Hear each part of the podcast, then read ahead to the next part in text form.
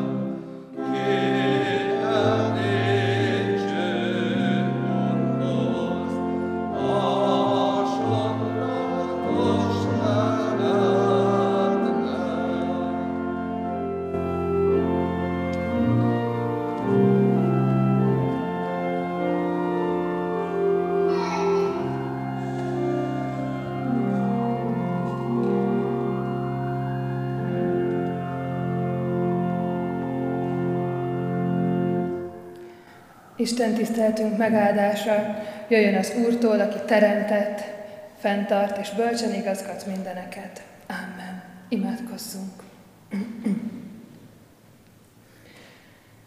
Drága mennyei atyánk, megállunk most előtted, és azért könyörgünk, amiért az énekben is könyörögtünk, hogy téged dicsőíthessünk, hogy téged magasztalhassunk, hogy a te írgalmadat és hatalmas tetteidet hirdethessük, az egész világban, a környezetünkben, a városunkban, és mindenhol, ahol megfordulunk. Azért könyörgünk, hogy Te a Te szent lelked által formálj bennünket minél inkább Krisztus arcúvá, olyanná, amely Téged dicsőíthet, és amely Téged mutathat meg mindeneknek, mindenkinek. Könyörgünk azért, hogy ebben taníts és vezess bennünket a Te ígéd által is, Taníts bennünket megállni előtted alázatos szívvel, meglátni önmagunkat abban a valónkban, amilyenek igazából vagyunk, gyarló, kicsiny, porszemként a Te hatalmasságodhoz mértem. Könyörgünk, hogy így legyél közöttünk a Te szent lelked által, ma is, és taníts a Te igédből bennünket. Amen. Kedves testvérek, Isten igét az 51. Zsoltárból olvasom, és abból válogatott verseket, nem az egészet, hanem csak néhány verset ízelítőként. Könyörülj rajtam kegyelmeddel, Istenem, töröld el hűtlenségemet nagy irgalmaddal. Teljesen mosd le rólam bűnömet, és védkemtől tisztíts meg engem. Mert tudom, hogy hűtlen voltam, és védkem mindig előttem van. Egyedül ellened védkeztem, azt tettem, amit rossznak látsz. Ezért igazad van, ha szólsz, és jogos az ítéleted. Tiszta szívet teremt bennem, Istenem, és az erős lelket is meg bennem. Neves el orcád elől, szent lelkedet ne vond el tőlem. Vidámítsd meg újra szabadításoddal, támogass, hogy lelkem készséges legyen, hogy taníthassam utaidra a hűtleneket, és a védkesek megtérjenek hozzád. Nyisd meg alkamat, Uram, és dicséretet hirdeti szám, hiszen a véres áldozatot nem kedveled, és az élgő áldozatot adnék is, nem vennéd szívesen. Isten előtt a töredelmes lélek, a kedves áldozat. A töredelmes és megtört szívet nem veted meg, Istenem. Amen. Kedves testvérek, ez a Zsoltár ma egy nagyon komoly és mély bűnvallást hoz elénk, ahogy a Dávid ezt megfogalmazta ebben a Zsoltárban, és ez még ebben a pár versben is látszik. De mégis ennek ellenére hadd kezdjem most ezt a mai ige hirdetést egy kis vicces, személyes történettel, ami velem esett meg az életem folyamán. Biztos voltunk már mi is úgy, hogy a szüleink ruhát vásároltak nekünk, és a legtöbbször az a tapasztalat ilyen esetekben, hogy a szülők által vásárolt ruhák nem tetszenek a gyerekeknek, vagy kevéssé illik az ő stílusukhoz, vagy ahhoz, amit szívesen felvesznek. És velem egyszer megtörtént ennek az ellenkezője, méghozzá az apukám vásárolt nekem, ami külön nagy szó, szerintem, hogy egy apuka a lánygyermekének egyáltalán mer vásárolni valamit, vásárolt nekem egy szandált. Egy olyan szandált, ami egyszerűen tökéletes volt számomra. Csodálatosan nézett ki, fantasztikus volt a díszítése, tökéletesen illett a lábamra, és nagyon kényelmes volt, és nagyon-nagyon sok évig hordtam ezt a, a szandált, amikor is már hát kezdett így kicsit foszlani itt ott, meg lejöttek róla a kis csillámló darabok, és egyik nap anyukám megkért, hogy vigyem ki a kukát az udvarról a ház elé, és hogy vittem ki, megláttam, hogy az életem legszebb szandálja ott van a kuka tetején, és hogy ő kidobta ezt a szandált, mert úgy érezte, hogy ettől már megválhatunk, és vehetünk egy újat, nem érdemes már foltozgatni, vagy esetleg kicsit javítgatni, hanem elengedhetjük ezt a szandált, ahogyan ő finoman fogalmazott számomra. Hát őszinte leszek, én kivettem a szemetesbe ezt a szandált, és még hordtam egy ideig, de utána aztán anyukám meggyőzött, hogy hát tényleg vannak olyan dolgok, amiket már nem biztos, hogy helyre lehet állítani, amiket már nem biztos, hogy érdemes foltozgatni, megvorni vagy megjavítani, és van, amit el kell engedni. És ez a dilemma, ami ebben a történetben szerepel, hogy mi az, amit helyre lehet még állítani, és mi az, amit valóban el kell engedni, és lehet helyette újat venni. Ez a dilemma azt hiszem, hogy többünk életének a része, minden napjainkban találkozunk ezzel, akár a ruháink kapcsán, akár a, a technikai eszközeink kapcsán, vagy a konyhai eszközök kapcsán, hogy mi az, amit meg lehet javítani, és mi az, amit valóban el kell engednünk. És mind-mind máshogyan állunk ehhez a kérdéshez. Nyilván függ ez attól is, hogy anyagilag mi az, amit megengedhetünk magunknak, és persze függ ez attól is, hogy mennyire vagyunk bátrak, vagy mennyire tudjuk, tudunk így megszabadulni az szeretett dolgainktól. És ez kiterjed az életünknek az ilyen dologi síkjára, de ha mélyebben belegondolunk, és egy kicsit a Zsoltárral is foglalkozunk, akkor megláthatjuk azt, hogy ez a dilemma, ez kiterjed az életünk mélyebb síkjaira is. Kiterjed a kapcsolatainkra, kiterjed munkahelyünkre, barátságainkra, kiterjedhet egészen odáig, hogy az egész életünkön tudunk úgy gondolkodni, hogy ez valami olyan, amit lecserélhetek-e, vagy pedig érdemes ezt még foltozgatni. És azt tapasztaljuk a mai világban, a mai rohanó életben, hogy egyre kevésbé fordítunk időt, időt és energiát arra, hogy valamit helyrehozzunk, hogy valamit újra egészé tegyünk, hogy valamit megpróbáljunk megjavítani az életünk mélyebb síkjain is. Ma már mindent le lehet cserélni. Emberek teljesen új életet kezdenek máshol, lecserélik a nevüket, megváltoztatják a külsejüket, vannak, akik még a nemüket is egyszerűen lecserélik, mert úgy érzik, hogy úgy lesznek egészek. De vajon ez a gondolkodás, ez, ami körülvesz bennünket, a helyreállítás és az eldobásnak a kettősége, az hogyan hat, és hogyan van jelen a lelki életünkben, a hitbeli, spirituális életünkben, ez hogyan jelenik meg, ez a dilemma ott van-e bennünk, vagy pedig egyértelműen tudjuk a jó utat, vagy esetleg könnyen elsiklunk e felett a kérdés felett, és könnyen dobjuk el a dolgokat, ahelyett, hogy helyre állítanánk.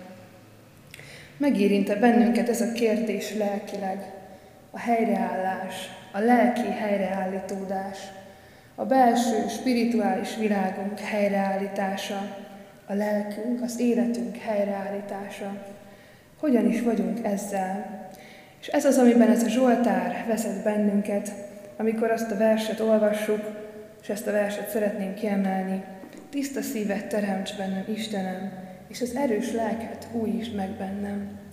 Ez a Zsoltár és a Bibliának az egész tanúsága az, hogy a mi életünk, a mi lelkünk, az nem egy olyan dolog, amit csak úgy eldobhatunk, amiben csak úgy újat kezdhetünk, hanem egy olyan dolog, amit helyre lehet állítani. És ez a Zsoltár a helyreállítás Istenéről beszélt nekünk. Ez egy olyan Isten, a helyreállítás Istene, akihez sokszor nehéz oda mennünk, mert van egy alapvető emberi hozzáállásunk, ami nem arra van kalibrálva, hogy a dolgokat helyreállítsuk, hanem pont arra, hogy mindig újat kezdjünk. És ez az emberi hozzáállásunk két nagyon mély érzésen alapszik, két olyan nehéz érzésen, ami sokunkat talán már kerített a hatalmába. Az egyik az az, amikor érzem, hogy valami nincsen rendben az életemben. Szokták ezt úgy is mondani, hogy valami nem kerek, valami nincsen a helyén. Érzem azt, hogy én nem vagyok a helyemen, nem tudom azt tenni, amire hivatva vagyok. És ez az érzés sokszor fog el bennünket az életünkben, lehet, hogy kapcsolatainkban, munkahelyen, az iskolában, a családunkban is talán tapasztaltuk már ezt. A másik ilyen érzés pedig, ami sokszor irányít bennünket, és sajnos elfelé irányba ettől a helyreállító Istentől, az pedig az, hogy megtehetek bármit, mert én vagyok az életem ura. Ez az két emberi hozzáállás az, ami, ami eltávolít bennünket a helyreállítás Istenétől, és ami egyre inkább abba az irányba terel bennünket és az egész világot, hogy bármit megváltoztathatunk, mindenből vehetünk újat, és nem kell a régit foltozgatni, nincs már rá lehetőség, idő vagy energia. Csak hogy ez a baj ezzel a két gondolattal, hogy valójában ezek nagyon gyenge emberi próbálkozások. Ha valaki már volt így az életében, és mondjuk próbálta a saját életét, a saját erejéből, a saját gondolatai szerint, a saját terve alapján helyrehozni, akkor valószínűleg azt tapasztalta, hogy egy ideig lehet, hogy rendben voltak a dolgok, de nagyon hamar uh, újra előjött ez az érzés, ami azt mutatta, hogy valójában nem került a helyére semmi, csak egy kicsit arrébb raktuk a dolgokat, és megváltoztattuk azokat. És nagyon sok ilyen gyenge emberi próbálkozás van, nem csak a keresztény emberek között, hanem a világban azt látjuk, hogy az emberek az ezotériában, más különös vallásokban, vagy éppen kapcsolatokban, vagy éppen a kapcsolatok nélküliségben, a médiában, az online világban keresik azt meg, hogy hol is van az ő igazi helyük az életünkben, hogy hol lehetnek egészek, hogy hol válhatnak végre azzá, akinek lenniük kell. De az a tapasztalat, hogy még új élettel, új hajjal, új kinézettel, új névvel sem érjük el azt, amire igazából vágyunk, arra, hogy ezt az egészség, egészséget élhessük meg, azt, hogy a helyünkön legyünk. És a másik érzés, megtehetem, mert én vagyok az életem ura, én irányítok. Ez is nagyon sokszor úrá lesz rajtunk, amikor a saját kezünkbe vesztük az életünk irányítását, amikor azt gondoljuk, hogy mi mindenre képesek vagyunk, hogy az életünk attól függ, hogy mi mit teszünk meg, vagy éppen mit nem teszünk meg.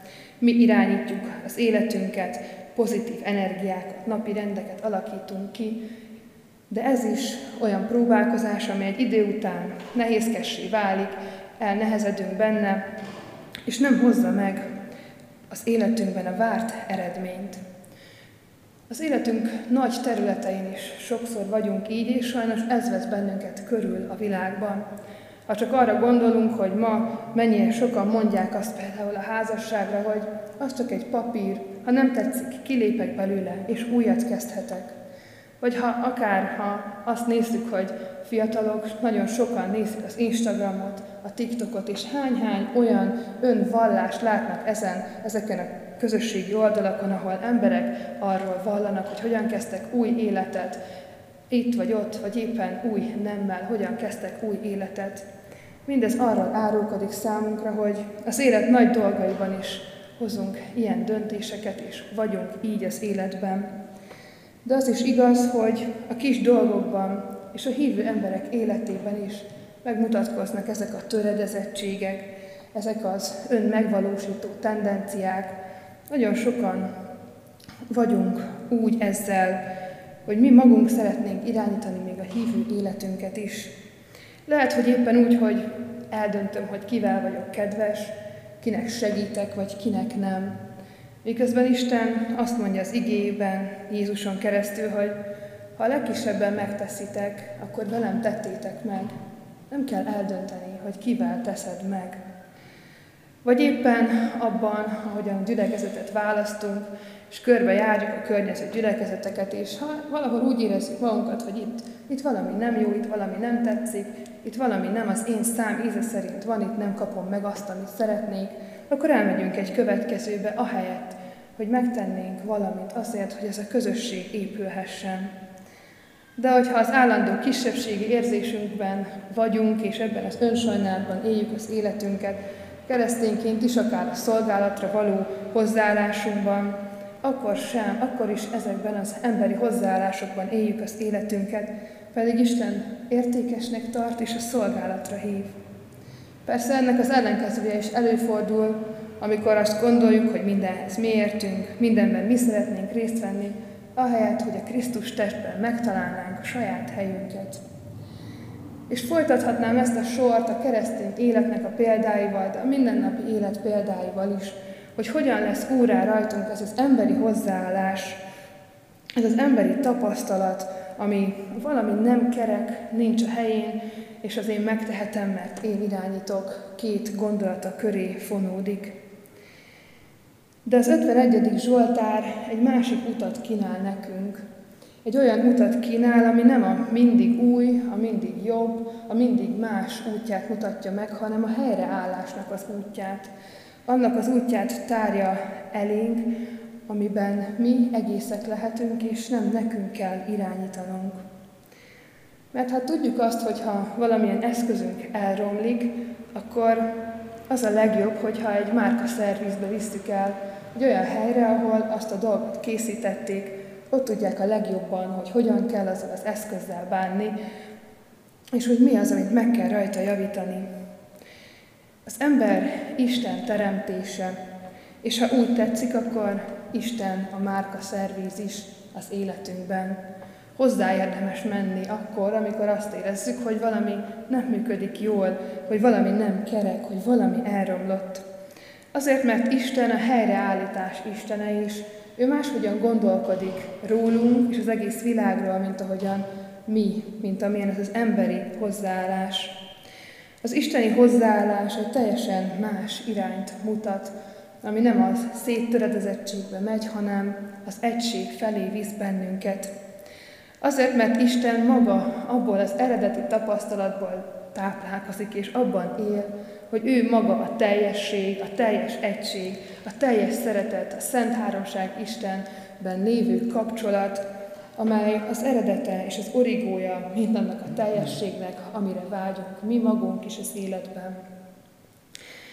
És Isten ráadásul még teljesen tisztán emlékszik azokra a pillanatokra, amikor Isten és ember között is ilyen teljes, őszinte, mély kapcsolat volt az éden kertjében. De mi ettől már elszakadtunk is, bár nincsenek konkrét emlékeink arról a pillanatról, amikor Ádám és Éva az éden kertben még színről színre látta Istent, de valahol ez a tapasztalat az emberben nagyon mélyen beleivódva van ott, és vágyik arra, hogy ezt tapasztalja meg újra. Vannak ehhez hasonló emlékeink, érzéseink és tapasztalataink, akkor, amikor kisgyermekként elindultunk az utcán futva, mert mi tudtuk, hogy hova akarunk menni, és tudtuk, hogy mit akarunk. Majd elestünk, és felsértődött a térdünk, és hogy visszarohantunk a szülői ölelésbe, az az a teljesség, amit az életünkben keresünk, és amit valójában az életben még a szülők sem tudnak megadni. Ez egy nagyon távoli tapasztalata az ember életének, akárhány évesek is vagyunk, mert ez nem csak az egyes életeknek a tapasztalata, hanem az emberiség és az Isten kapcsolatának a legmélyebb tapasztalata. És Isten az ő hozzáállásában ebbe a tapasztalatba hív be újra és újra. Ebbe a tökéletes egységben lévő kapcsolatba hív el, akkor, amikor meghív, hogy vele éljünk, hogy őt kövessük, hogy vele legyünk. És a helyreállító munkáját ő elkezdi itt a Földön, de sajnos ennek megvan az a nehézsége, hogy nem csak a mi életünk van megtörve, hanem az egész világ, amiben élünk, megtöretett, és a bűnhatalma alatt van. Ezért bár elkezdi ezt a munkát, és sokszor tapasztalhatjuk a gyógyulásokat, testileg, lelkileg, ahogy az életünk a helyére kerül, hogy megváltozik a bensünk, ahogy a kapcsolataink meggyógyulnak, de nem érezhetjük meg ezt itt a Földön a teljességében. De megmutatja azt a mennyei utat, amiben ő majd, amiben ő hív bennünket, és ahol már nem lesz se sírás, se fogcsikorgatás. És mi is az, amit nekünk tennünk kell mindennek a fényében, mindebben a dilemmában, amiben élünk, hogy mindig újat, vagy pedig megjavítsuk-e a dolgokat. Hogyan lesz ez jellemző a lelki életünkre, a spirituális hívő életünkre is, és persze hogyan hat ez majd a mindennapi életünkben is. Az Isten elé állásunkban ne az önigazolást keressük, ne a vállon veregetést, ne a dicséretet várjuk azért, amit elvégeztünk.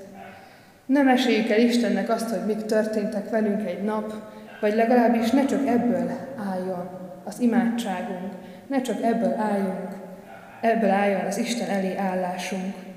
Nagyon sokszor tesszük azt, hogy próbáljuk kicsikarni Istentől azt, amitől szerintünk jobb lesz az életünk, ahelyett, hogy azt kérnénk, amitől szerinte jobb lesz az életünk. Sokszor az imádságunk abból áll, hogy az önsajnálatban tobzódva odállunk Isten elé, hogy ő is nyalogassa egy kicsit a sebeinket, hogy ő is sajnáljon bennünket. De ez a Zsoltár ma nem erre hív bennünket. Ez a Zsoltár arra hív és arra bíztat, hogy ezt az emberi hozzáállást vessük le, engedjük el, álljunk ellennek és fordítsunk hátat neki, és őszinte könyörgéssel boruljunk Isten elé, hogy az életünket tegye egészé, olyan egészé, amiből ő maga is táplálkozik, ami ő maga. Hogy engedjük el az én majd megoldom hozzáállást, hogy az én pontosan tudom, hogy mit kell tennem az életben, hozzáállást, és alázatosan menjünk Isten elé, Nehéz ezt a hozzáállást átvenni a mindennapjainkban, az életünkben. Nehéz átállni egy másfajta imamódra akkor, amikor eddig az életünkben úgy imádkoztunk, hogy csak beszéltünk Istenhez arról, ami történt velünk. De ezért nagy ajándék számunkra, hogy itt van ez a Zsoltár, amit Dávid írt sok-sok ezer évvel ezelőtt, és amiben leírja ezt az egy mondatot, amivel el lehet kezdeni az Isten elé állást, az alázatosan odafordulást. Teremts tiszta szíved bennem, és az erős lelket újítsd meg bennem. Menjünk így Isten elé. Amen. Imádkozzunk.